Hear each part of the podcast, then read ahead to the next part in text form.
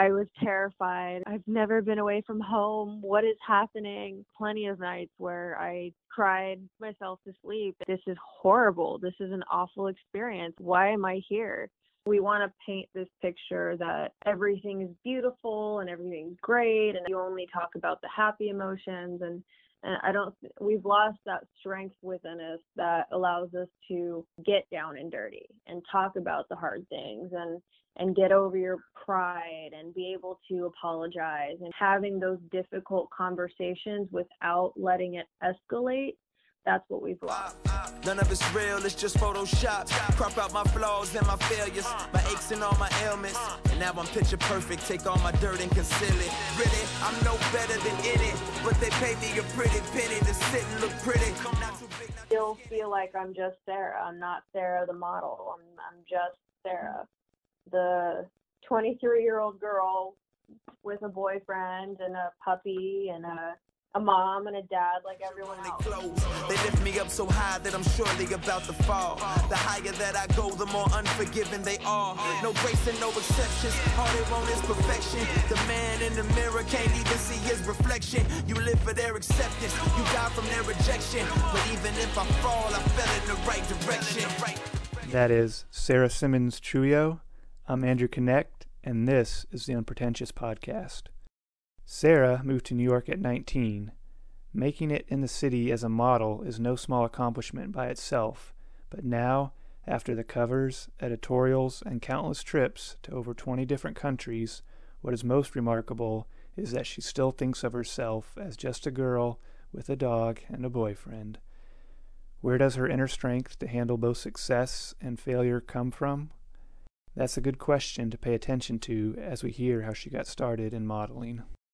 I got into modeling, I think I was about 17. I had an interest in photography in high school and would always be taking pictures with with my best friend from high school, Brianna, and we always were playing around with cameras and stuff and I think me also being a fan of America's Next Top Model and always watching that show religiously, I just kind of went up to my dad one day and was like, you know what? I want to try this. And so I started making a little portfolio and I took it to my my agency in San Francisco, JE Model Management, and I submitted and I got my first contract. How old were you when you got your first contract? I was 18. You're 18, your dad, how did he feel about that? And then what was kind of your plan for is this going to be like your career or this is going to be fun or how did you handle all that? My dad was super, super supportive from the very start. He pretty much was like, You want to make this happen? Let's do it. And even my mom was super supportive. She, she picked up one of my first clients for me actually. I pretty much just went into it like, I'm going to do this, but it's going to be fun and if I make it in the big leagues, cool. And if I don't, cool. It felt like an out of reach kind of dream to make it and be a famous supermodel and all of that. Mm. So I, I, think I took a very balanced approach to it. But I, I just more so was like, you know, this is going to be fun. It'll help pay for college. That was pretty much it. So you went to college?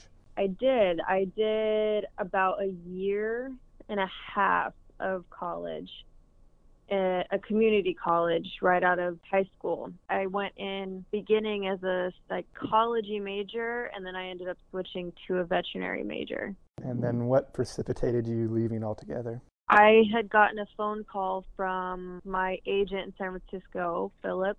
He called me and basically was like, Wilhelmina is offering you a contract. They want you to go live in New York for three months. What do you say? so I I think I took like half a day to think about it, and I was terrified, and I was like, I've never been away from home. What is happening? and I had actually rejected an offer to go to Milan mm. earlier that year because I was just not in an emotional state where I felt like I was ready to leave the country by myself. But mm. you know, you can't really say no to New York. So. so you're 19 years old you're you've lived with your parents and now you're going to the big city as a model. How'd you survive in New York? Well, I mean, I got into a model house when I first came, so I got the full experience of living with 15 girls in a three bedroom apartment and that whole nightmare and that was new to me. But i will say the one thing that was positive about that experience is that you make friends in the model houses. If you get a group of good girls which i did and you you guys kind of become a support system for each other. You, you kind of get into a circle of friendship and then also my parents were checking up on me all the time and supporting me and telling me I could do it because th- there were plenty of nights where I mm. I cried myself to sleep and I was like this is horrible this is an awful experience I why mm. am I mm. here and I would be going to six seven castings in a day not knowing where I'm going walking around in my heels mm. walking into these clients office and looking like a hot mess because I'm so frazzled from not knowing where I'm going. Mm. Not book any jobs mm. until after about a month. But it, it took a lot of support from my family not to not to give up. A lot of push and a lot mm. of perseverance and and uh, taking a step back and breathing and telling myself I could do this and that I'll make it hearing like how much not will how much effort that took and how much you're it wasn't this dream of I go to New York and everyone is like you're amazing. You had to work very hard. So what was kind of the motivating factor that said this is something I want to keep doing when you had a much quote unquote easier option to go back home and do you know psychology or veterinarian? What was it that kept you in there saying this is something I want to do? I had a, a a fire feeling in my stomach that I got from modeling that I didn't get the same feeling when I was studying psychology or um, veterinary medicine. I, ju- I just didn't get that same passionate feeling about it. And and in my head, it was like, all right, I could either go home and go back to school and forever live a life that I'm not 100% in love with, or I could stay here and give it my all. And if it happens, I'll be ecstatic.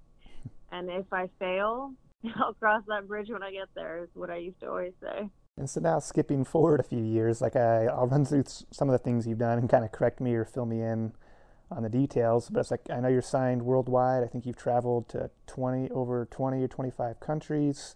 Like, and that's people flying you down there to work in these exotic locations. You've been part of like major cosmetic campaigns with I think Becca, Benefit, Dormy, mm-hmm. which is the lingerie brand. You've done New York Fashion Week, which is I want to hear about that, and then also Peter. Is it Peter Ross or what's the campaign you did there? Peter Thomas Peter Roth. Thomas Roth. And then you've had like editorials and Lucy's Magazine, been featured in Harper's, Elle, Pop Sugar, and Style. So you've now accomplished all these things. Did it live up to your expectations, or are you still like, I've got to climb higher? I mean, I'm definitely a million times different than I was when I first moved here. But if anything, it, the hardships that I've gone through have made me fall even more in love with my mm. work.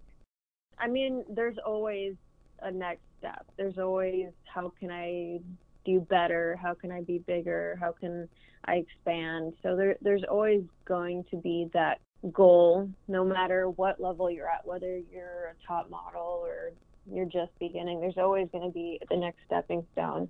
Of course, at this point, there's so many things I still want to do, and I haven't even begun to scratch the surface on, on what it is I want to accomplish. I think that's true across any profession, any job, anything, not just modeling. But if there's always a next step, how do you ever evaluate if you're happy with what you have accomplished? I think even at this point, even though I feel as though I haven't scratched the surface, I am always proud of how much I've overcome to begin with. And I, I think no matter what part of my journey I'm in, that's how I continue to be happy and make sure that I am joyful no matter if I'm in a low point or a high point. So I always have to appreciate the steps I've taken, no matter what level I'm at. I think there's a there's a psychological study where they like what it proved was that if people have to work harder for something, they value it more because you know I worked so hard for this, therefore I have to say it was valuable. with that principle in mind, how do you know if you actually enjoy something or it's just because I had to work so hard? Like, as you said, you overcame so much. Does that almost force you to value it more, or do you truly just value it for itself? It forces me to value it more, working for it. Me as a person, I've, I've never been a person who liked the easy route. I always mm-hmm. choose the harder route just because I, I, know I would value it more. right, but okay, so then kind of tying that in from like on the personal level like how do people treat you when they hear that you're a model like is that like that's amazing or is it more they kind of write you off or what's kind of your experience been it's a mix i get the mix of oh my god you're a model signed in new york da, da, da. but I, I also get the people who who tend to look down and they're like oh okay well are you in college mm. so it's it's kind of a mix really. Okay, because some of the some of the other models, like I was thinking about that I've talked to, it's like they would say that when people like their general experiences when someone says they're a model, they're like it's discounted or looked down upon. And like you're saying, I bet I bet that it's mixed is more true to reality, but maybe maybe the people and opinions you validate are those that again you have to work hard for. Because who wants to be like bombarded with someone saying you're amazing? You're like it's annoying.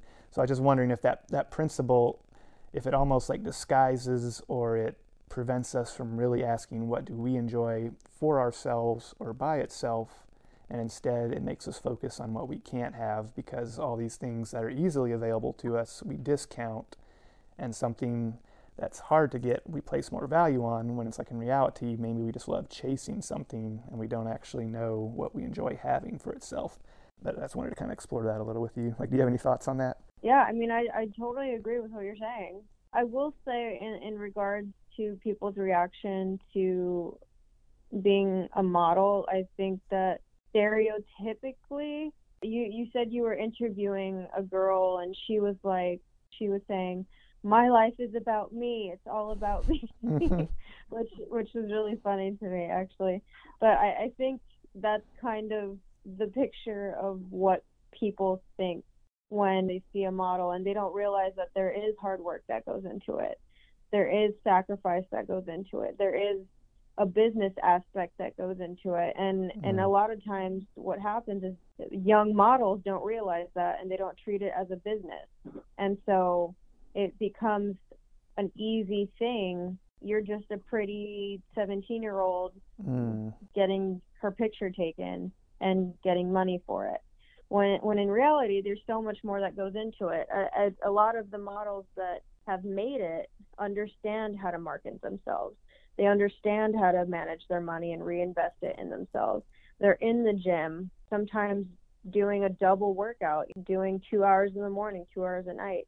They're eating healthy. They're they're they know how to network. They know how to catch an opportunity right when it's in front of them and, and they understand how to brand themselves as a company. Mm-hmm. That's the thing that people don't really realize when they hear, oh, you're a model. All those skills that you're talking about, I'm curious about them. I'm also curious, how would you describe your job? I mean, that's that's all like the nature of getting the job, correct? Which is crucial. You got to have that. But then what people are aware of, they they only see the finished product, which is here's you on a magazine cover, or here's you in an ad campaign. Mm-hmm. Is 90% of your time spent trying to get a job, and then 10% of the time is spent actually doing it? It's not just that. The work that goes into it because as a model you're the product it's less of a job and more of a lifestyle. A lot of your life revolves around getting that job. And what all does that look like or involve? I can only speak for myself just because every girl has a different type of body. Some girls can get away with more. Mm. Sadly, I'm not one of those girls. For me personally, I'm not a big drinker. I have one drink on my birthday and I have one drink on New Year's. And that's just because I can't get away with that kind of stuff, let alone I cannot handle the feeling of a hangover. That would affect anyone on a social level because drinking is such a huge thing socially that's one example of what I mean by it becomes a lifestyle. Mm. Or a fitness lifestyle. I eat super healthy. I don't eat meat. I don't eat dairy. And I'm mainly vegan just because that works for me. Eating and going out to restaurants is also a huge social thing, which I still enjoy because New York City is the hub of food and you can get any kind of food, but I always have to kind of watch exactly what it is that I'm, I'm eating. How do you relate to your body then? Because, like you're saying, that is part of your job. Definitely in a very positive way. You have one body and it's your home for your life. Yes, it is the product that I'm selling or marketing in order to get a job, but it's super, super important to just take care of it and respect it and do the things that are healthy. How do you know if you can succeed in modeling? Like, are there some people like they've worked their job for 10 years and you know what? I've been living in fear. It's time for me to pursue what I really wanted to do, which is modeling. I'm quitting my job. I'm moving to LA and part of me is like, you know, that's freaking fantastic. You're believing in yourself, you're chasing your dreams, but, you know, you're 26 and your body type, is it realistic for you? Like, I don't want to discourage that, but it's like I do kind of want to know, like, kind of how do people know if they can make it in modeling and make it a job? And then what would you say to someone who's just walking in that door, maybe at a young age, and they don't even know what to expect, where it's like, they get caught up with the wrong crowds or they think this is normal and it's not. What would you say to kind of those two people? Um, I mean, starting off with the 26 year old, I, I think it's phenomenal that you are taking that gamble and moving to LA and following your dream. I think that that is amazing in itself just because, you know, if that's something that is inkling in the back of your head and you don't you don't act on it, you're always gonna regret it. Mm-hmm. And you know you don't know unless you try. And the thing about modeling is it's it's the same. I don't want to say it's exactly the same, but it's in that same realm as being an actor or being a writer or anything in the artistic field. It's always a gamble. You can get out there and pick up clients and work and make a living out this, but it's a hustle. It is a hustle, and you there is no guarantee. And you're only going to make as much money as the value you put out there. So for the people who are just used to working the nine to fives, I don't fully understand even how modeling works, where it's like you, it's not like you work for Victoria's Secret and that's the only company you ever work for, or you know any brand. Mm-hmm. It's you are your own business, if you will, and you are looking for other clients all the time. Yeah. So you could be a model and work for like 20 different you know companies no one's ever heard of, and you could be successful because that's your job, and that's that's just as much a model as a Victoria's Secret model, or there's kind of like different hierarchies. I mean, there's there's different hierarchies in a sense of um, if you're a household name or not. I mean, hmm. in that sense, yes, and you know, there's there's clients that pay a lot more than other ones. Like for mm. instance, there's a successful model who works with a hundred different clients. They make lots of money and you see them online occasionally and you're like, oh, you know, I see her often. And then you see a Victoria's Secret girl and she's a Victoria's Secret girl. Her contract usually would probably pay more than one contract of the mm. unknown models. Mm-hmm. And so it's also just a, a money value on how much you're getting paid in a way. Model is like this generic term that covers a wide, wide range. Kim Kardashian is probably not considered a model, but it's like she's almost doing the same work as them, and she is a household name that's famous and getting paid a lot for working with brands. But no one, I don't think she, people kind of get that she's more of a reality. I don't know which reality star. Yeah, reality star and, and you know that's that's part of the the difficulty that models nowadays are having is that a lot of these reality stars and Instagram models and and actresses are taking our jobs. And I, I'm not saying mm-hmm. they shouldn't and they need to back off, but I'm not saying that at all. It's the reality of it. You're seeing more and more of those people posing in pictures and working out collaborations for social media and and magazines and stuff like that. It's it's not a hundred percent. Like I don't think you're gonna see an Instagram girl on the cover of Vogue, mm. but mm-hmm. you may see Lady Gaga, which she was on the last cover. So So it, it, it's a little bit of a mix of everything. Someone like myself who isn't familiar with the industry, whatever an official model means or what traditionally has been called a model, what, what skills or what do they offer that if, well, she's got a lot of followers on Instagram, I'm just going to hire her.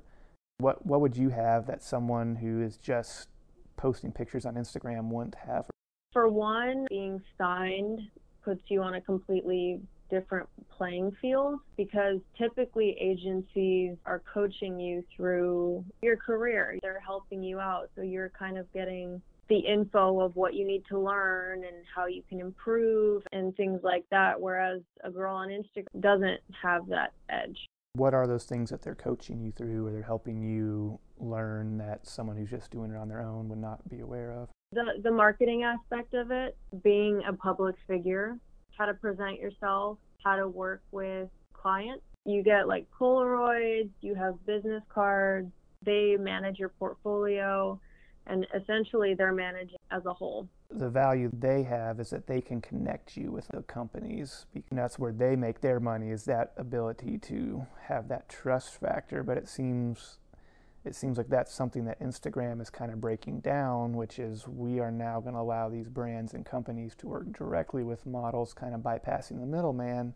and maybe they mm. under maybe they underpay the model. I don't know how all that works, but it, it does seem Instagram could be empowering, like you're saying, to more diversity, where it's like, hey, you're this model and you never thought you had a shot, but now all of a sudden you have 100,000 followers, you can work with these brands too. We're just going to have to see how it all develops and plays out because I feel like right now we're in a in a middle ground mm-hmm. with all of that. I can see the industry changing before my eyes. We're just gonna have to wait it out and see what happens. Does being a signed agent do they have like exclusivity where you can't do work on your own? Typically, yes.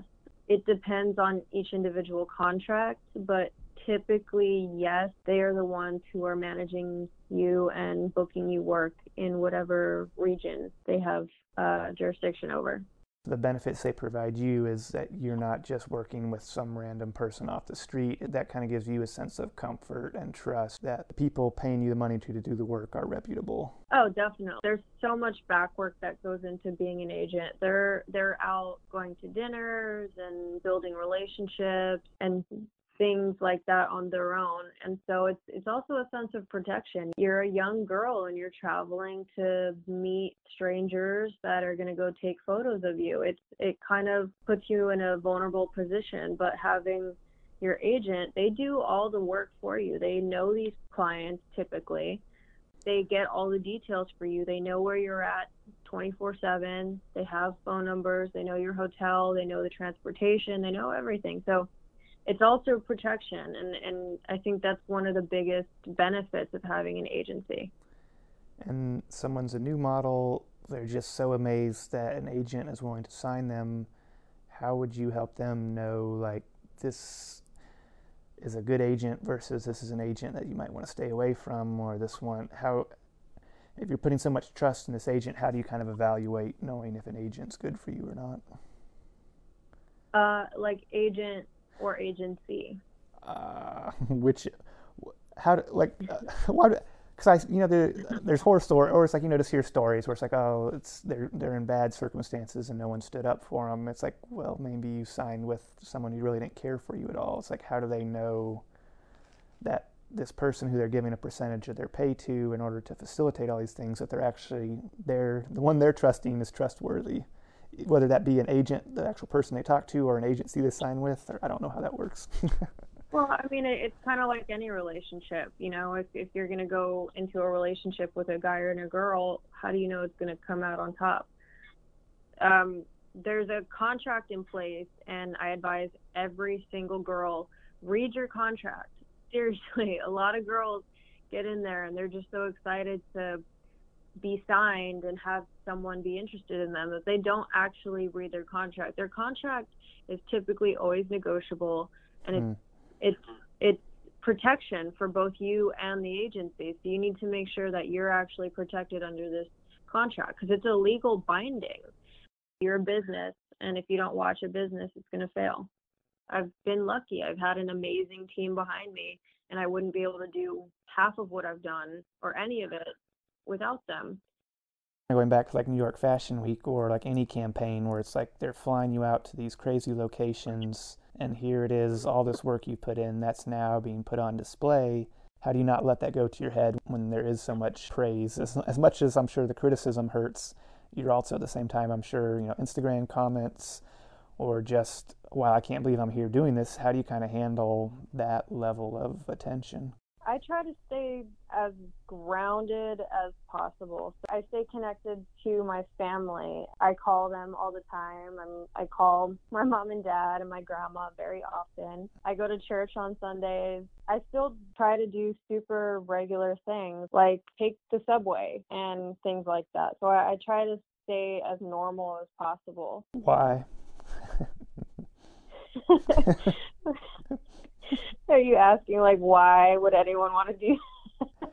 well, that's most people are most people are dreaming about getting to this level where they can finally believe all the things about themselves they wanted to, which is I'm special and I deserve to be flown around the world and I deserve to be separate from these people who would gawk at me or sneer at me or not treat me the way I deserve to be treated. So why would why would you intentionally do something when you're being offered the chance to not have that and probably being encouraged to think of yourself differently. I do it because I consciously want to be grounded because I like myself better grounded. if I start letting my head get too big, I would think that I would start turning into a person that I wouldn't really be happy with. And I would rather like myself than buy into all the glamour but isn't that glamour what a lot of people would say is liking yourself, which is the embrace that you're special, embrace that you are amazing, you should feel this positive about yourself?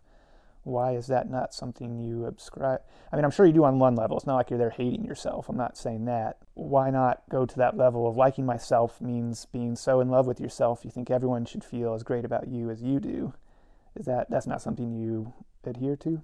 I wouldn't say I'm the kind of person that's like everyone should love me and everyone should treat me the way I feel like I should be treated. And I feel like at the end of the day, I'm a human like everyone else, and I, I should be treated as a human being. That strikes me as very unusual. Like I'm not disagreeing with it, you all. I'm just saying that's it seems highly unusual that you know, for me, if I won the lottery and I now have whatever the last one was, 1.6 billion dollars, like would my goal be for i want people to treat me the same or is it like i'm fine first class i'm never associating with these people again i'm going to tell all these people off about this and that right? Like that's that's what most people at least myself and i assume most people would have in their head of like this naive fantasy of them being right about everything and it's like you're almost afforded that opportunity and you're saying rather than surrounding myself with people who are telling me what i want to hear i'm choosing to deliberately try to be I'm just like everyone else. So that that strike I'm just saying that strikes me as highly unusual and I'm curious if you have any thoughts to why that makes you feel good about yourself. It's pretty subjective. If buying a first class ticket would make someone really really happy, then go for it. But as much as first class sounds amazing, I like to still feel like I'm just Sarah. I'm not Sarah the model. I'm, mm. I'm just Sarah. The 23 year old girl with a boyfriend and a puppy and a, a mom and a dad like everyone else. I think that's wildly fascinating that that is what you hold as bringing joy to your life. Tying that into your job, I'm presuming, could you help me understand, like, are there times like you need to embody an attitude or look for a brand? It's like you spend all this work making your body be in shape, be healthy, be able to portray something. What all goes into if a company wants to sell something a certain way, how do you convey an attitude or emotion where someone feels that and kind of resonates with the the emotion you were trying to get across? Typically, when you're on a shoot, the client has already created a mood board for you for inspiration. Mm-hmm. They have different poses, different moods, different colors to kind of capture a feeling of what exactly they're trying to portray to the buyers. I usually always ask the photographer or the client for the mood board right when I get there. That way I can look it over as I'm getting my hair and makeup done. Once I kind of get the, the mood board in my head and I pictured what it is that we're going for, it's a fluidity. If you start posing, the fluid movement, almost like a dance. Hmm. If you've ever seen contemporary dance. They have Mhm. so many different odd poses and, and movements. And I don't want to say it's basically the same thing, but it's very, very similar. Mm. So you're well versed in this area of being able to portray emotions or get get that look and that feel and that vibe that they're going for, and then kind of tying that back into well, for your life, it's like I'm choosing to embrace this feeling of being a normal girl with a boyfriend and a dog who's no different than anyone else. What do you think about this concept of like almost evaluating feelings? Do you think there's certain feelings that you should embrace and say, this is who I am? Or do you just look at all feelings as being the same? Where it's like if you feel something, just follow it? Or how do you kind of think people should relate to their feelings? I think that people should be open with their feelings. They should. We live in a society that, for instance, tells men that they are not allowed to cry. Mm. And, and I, I just don't think that that is good or productive in any way. And, you know, it's a mixture of, of logic with feeling. I think we're all told to follow our feelings and embrace our feelings, but yet at the same time, like on some level, maybe we do pick and choose between feelings. But I don't, I don't know that there's much discussion around this concept that we know there's some feelings that aren't good. Like I think guilt is a feeling that if you bring that one up or say you feel that way, I don't think people really know how to respond. Guilt is one of those feelings that makes people super uncomfortable to express or even talk about. I think it should be talked about more. We were able to openly express a feeling of guilt. I think there would be a lot more understanding between humans. Mm-hmm. For anger, it's healthy to express your anger. It is. Obviously, you don't want to go around hitting people or hurting other people. And I think there's a very healthy way to express your anger through basic communication instead of acting on impulse. Mm-hmm. And and do you have the same feeling as I do that society gives us contradictory messages? That in one time, especially when it comes to sexuality, like embrace every desire you have, and that is a good thing, and let no one ever tell you anything about that.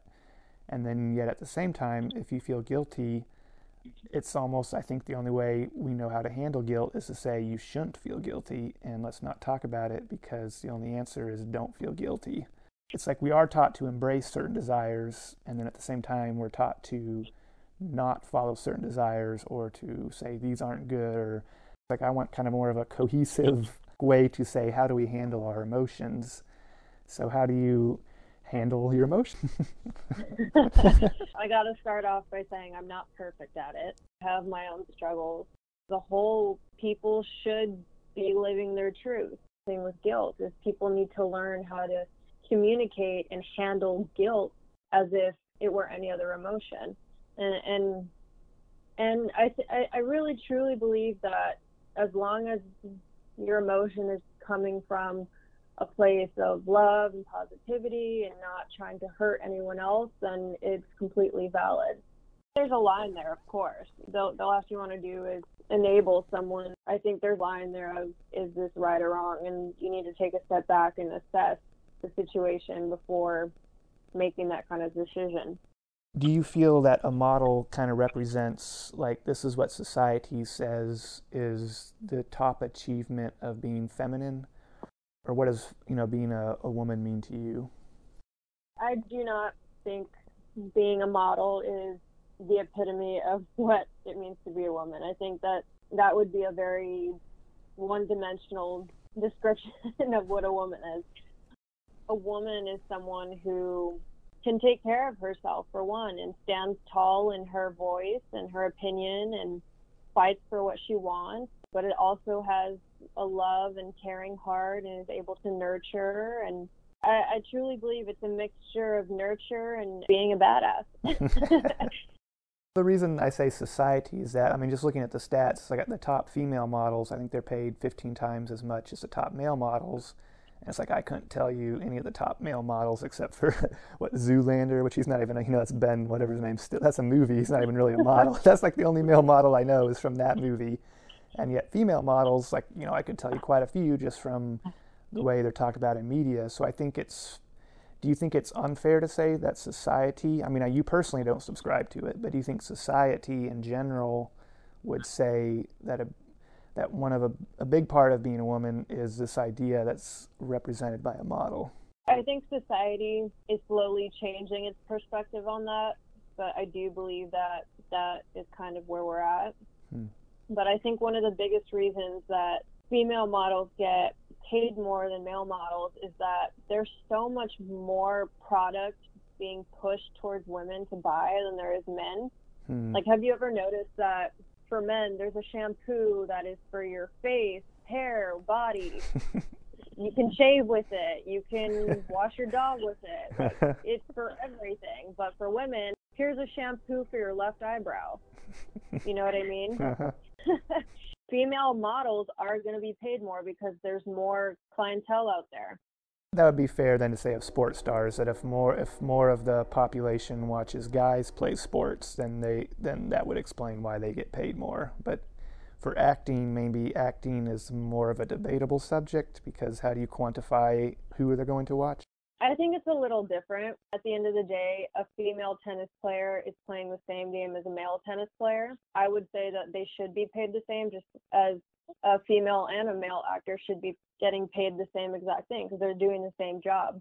Well, I mean, but it's going to be based off of viewership numbers. Like, I mean, that's true of Instagram. Um, if I post the same picture as you, no one's going to pay me anything because I have hardly any followers. Whereas because you have a lot more followers, you get paid a lot. So I don't think it's fair to say just because you're doing the same job, you should get like the viewership would matter. Uh, it would. It would. It would obviously mean that more people are viewing whatever product or whatever picture that is but I'm just I'm talking from a sales perspective. There's there's just more clients based on women products than there mm-hmm. are male products.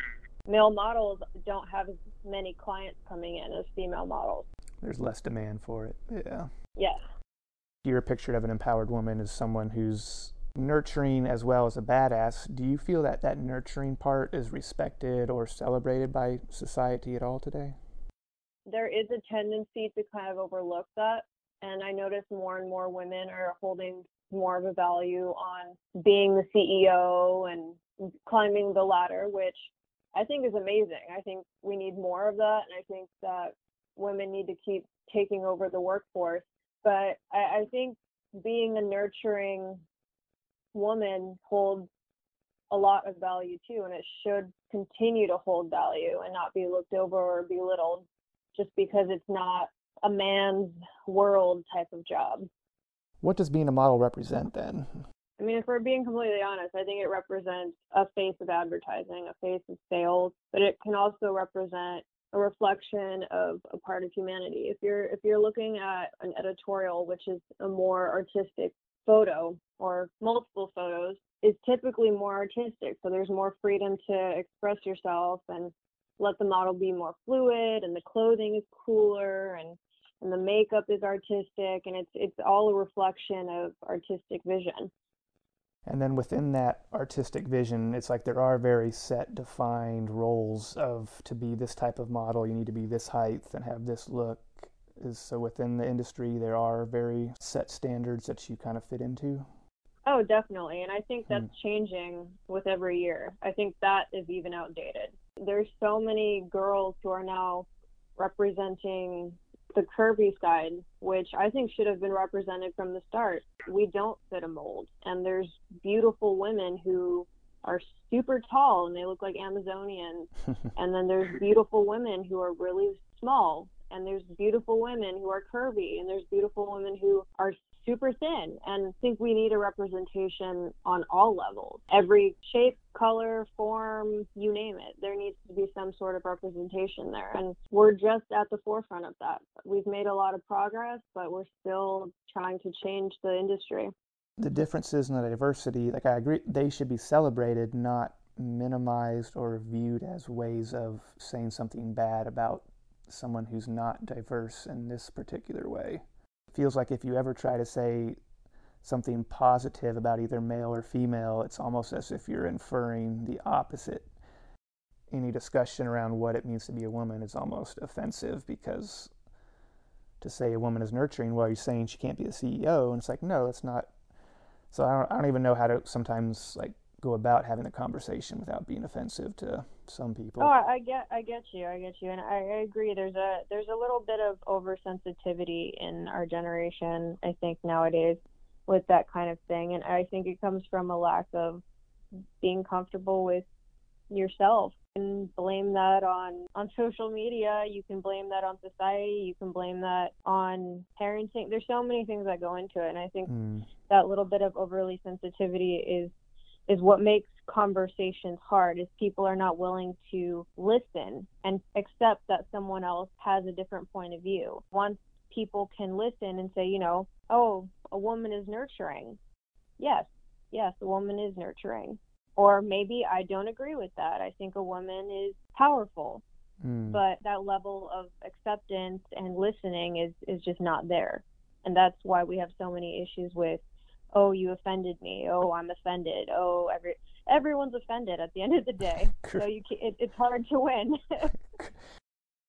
How as a society have we come to this place of embracing certain things and disqualifying others? Society has has made it to where we we want to paint this picture that everything is beautiful and everything's great and everything you only talk about the happy emotions and, mm. and I mm. don't we've lost that strength within us that allows us to get down and dirty and talk about the hard things and mm. and get over your pride and be able to apologize and be able to mm. and I struggle with this too if I'm being transparent you know I'm I'm not perfect in this either but having those difficult conversations without letting it escalate that's what we've lost. And by escalate, meaning like it becomes a personal attack? Yes. By, by taking it personally and taking it and basically getting offended and, and not being able to have an open discussion and connect and realize mm. that everyone has a different perspective. And people just start taking everything personally. They escalate, they start yelling, and, and, and so on, as, as far as you want to take it.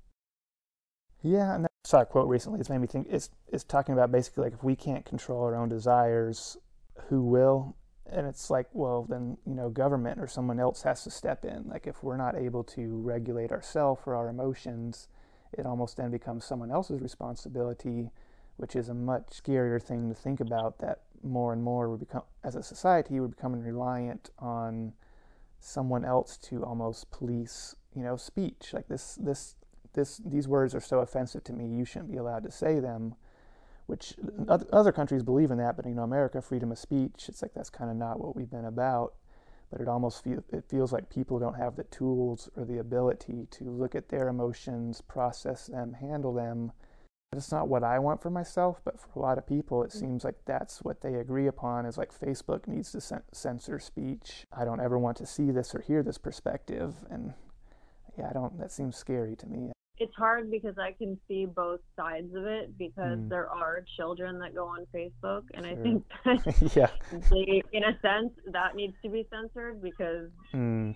you know those kids are taking in all this information that's just toxic. On the other side of the coin, you know, I think everyone is entitled to have that freedom of speech. Do I wish people would censor themselves and make sure that they're being kind and and analyze where whatever they're about to say is coming from before they actually say it. I totally wish people would actually do that, but they just don't. Mm. And so it becomes a question of do we allow the government to censor and make sure that we're being nice and playing nice, hmm. or do we take the responsibility ourselves and actually become better humans. They say they love you, but it's easy to fall from the graces. Live for everyone else. Got you losing yourself. Why be a slave when you were made to be free from the guilt? To be free from the shame. You are more than a name. If you go down, you got the freedom to get up again.